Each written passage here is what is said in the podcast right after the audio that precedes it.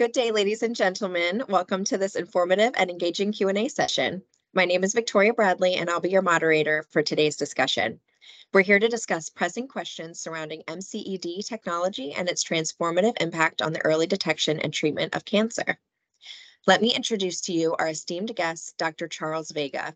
He's the Executive Director of the University of California Irvine Program in Medical Education for the Latino Community, as well as the UC Irvine School of Medicine. Dr. Vega's academic interests are focused on access to quality, compassionate medical care for underserved populations, and the development of training programs to promote this vision of healthcare. Thank you so much for being here with us today, Dr. Vega. Oh, well, thank you for the nice introduction, Victoria. Great to be here. And thanks to our audience for joining, too. Wonderful. So I'll get started here. My first question for you is, how does a multi-cancer early detection test work to identify a signal shared by over 50 types of cancer? And what is its accuracy in terms of specificity? Well, that's a great question. I'd just like to intro by kind of pulling back a little bit. I'm a primary care clinician, so I do a lot of cancer screening, and I'm very used to the approach that we've used for decades. It's one test for one cancer at a time. You're at risk for lung cancer, we order a lung CT. You're at risk for colorectal cancer, you order a colonoscopy, a FIT test, stool DNA, what have you. And now the MCEDs really can change that model. We have problems with adherence to that model. It's really challenging for patients to keep up to date. Those tests have a very low specificity. When you get an abnormal mammogram, it's very rarely cancer. An abnormal FIT test is not usually colorectal cancer. MCEDs, or multiple cancer early detection systems, use different platforms and a variety of different biomarkers, cell-free DNA, patterns of DNA methylation, other biomarkers. And so from one sample, from one blood sample, they can identify over 50 different types of cancer, which is remarkable because about 80% of all cancer deaths are from cancers we are not currently screening for now. And so these are cancers like blood-based cancers, ovarian cancer, pancreatic cancer. We really don't have effective screening tools. So this is going to change the game. And one of the ways they do so is they have a specificity that's much higher. So when you get a positive screen, this isn't a diagnostic test, MCEDs are screening tests, you're much more likely to have a true positive. And the tests actually identify the organ of origin. It will tell you positive test, likely pancreatic origin, likely liver origin. And so you can do the appropriate workup and actually make the diagnosis. Thank you. My second question for you today is, can you explain the technology or methodology used in the test to achieve a 99.5 specificity in detecting cancer signals? Right. And so the specificity is much higher, but it's also worth noting that it's not 100%. So there's still, if just getting a positive signal does not mean that one has cancer. And in terms of the technology, it's really quite remarkable. The one system that's currently commercially available uses DNA methylation. DNA methylation is, I think of it like the traffic cop for protein transcription, and so the methylation patterns essentially is telling certain parts of the DNA to be silent, other parts to be transcribed, and the patterns of methylation can identify a cell from exactly, or the DNA itself, from which organ it is located, whether it's muscle or stomach or brain or blood. And it can also identify particular patterns that are associated with a higher risk of mutation in cancer. And so that's the test that's currently available. And it's really interesting with this technology that all of these different platforms are available are using machine learning. So every time a new sample is analyzed, it's evaluated in terms of how the algorithm in terms of balancing sensitivity and specificity did. So over time, we can expect that MCEDs become even more accurate in terms of screening through the process of machine learning. That's wonderful news. What are the key factors that contribute to the test's ability to predict the origin of the cancer signal with high accuracy, and how does this information assist in guiding the next steps for patients? Right. And so that's, of course, clinicians and patients, we all need to be aware of just how accurate these tests are. That's really important. Sensitivity is actually something that's pretty good with our current system of screening. We are going to pick up a lot of abnormal mammograms, a lot of abnormal fit tests, a lot of changes in cervical samples that could suggest the beginnings of cancer, but aren't actually cancer themselves.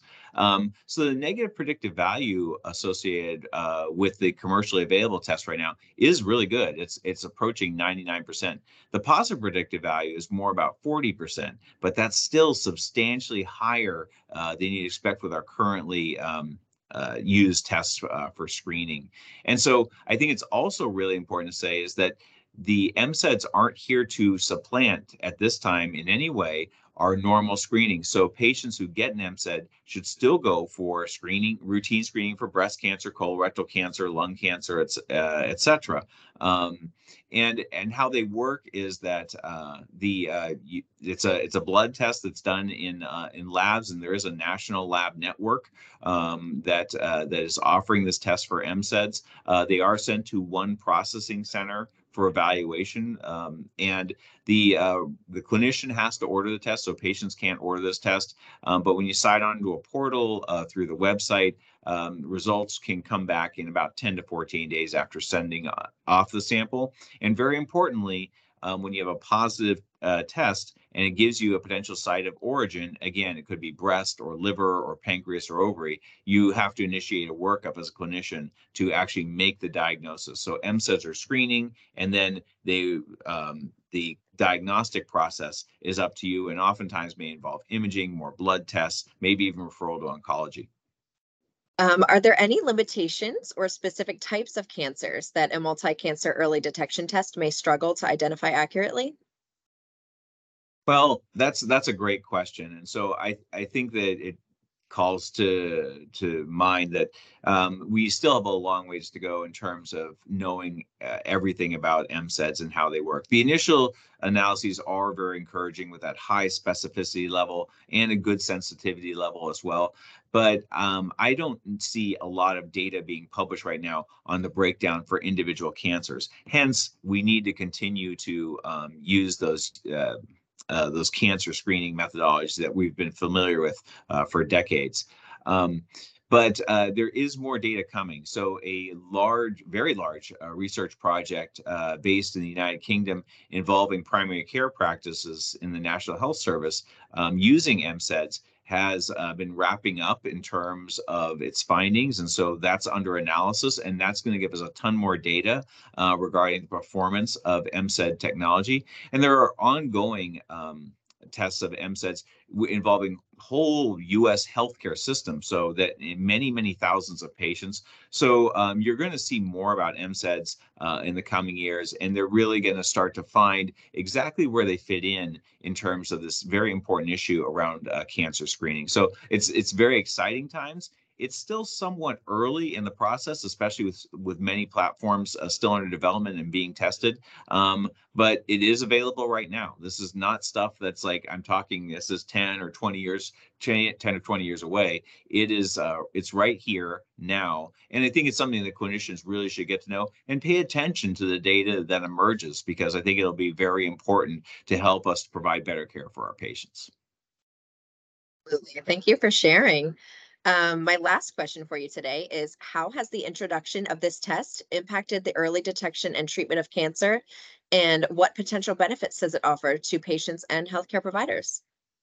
Well, I think that at this moment in time, that MCEDs really don't impact most patients. So if you're lucky enough to be part of a clinical trial, if you're part of a health system that is including MCEDs now is as part of their care profile, that's outstanding. And you're probably being followed for those results, and you're part of a larger study protocol.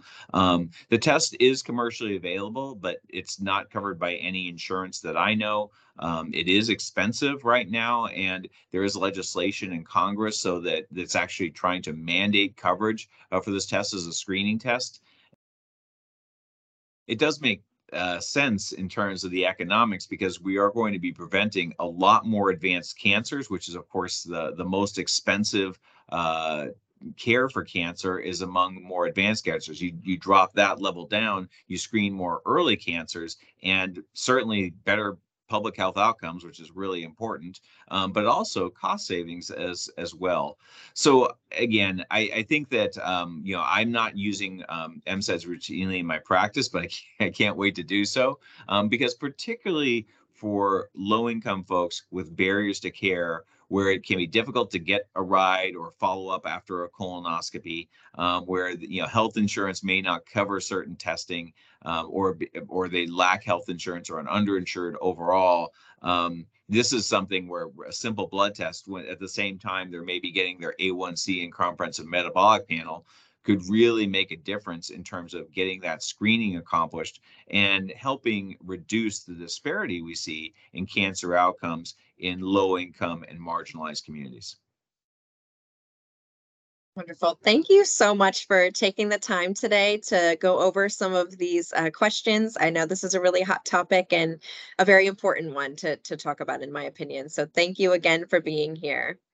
Thank you, Victoria, and thanks to our audience. I know you're really busy. Hopefully you find this stuff really interesting, and it will be coming to your practice real soon.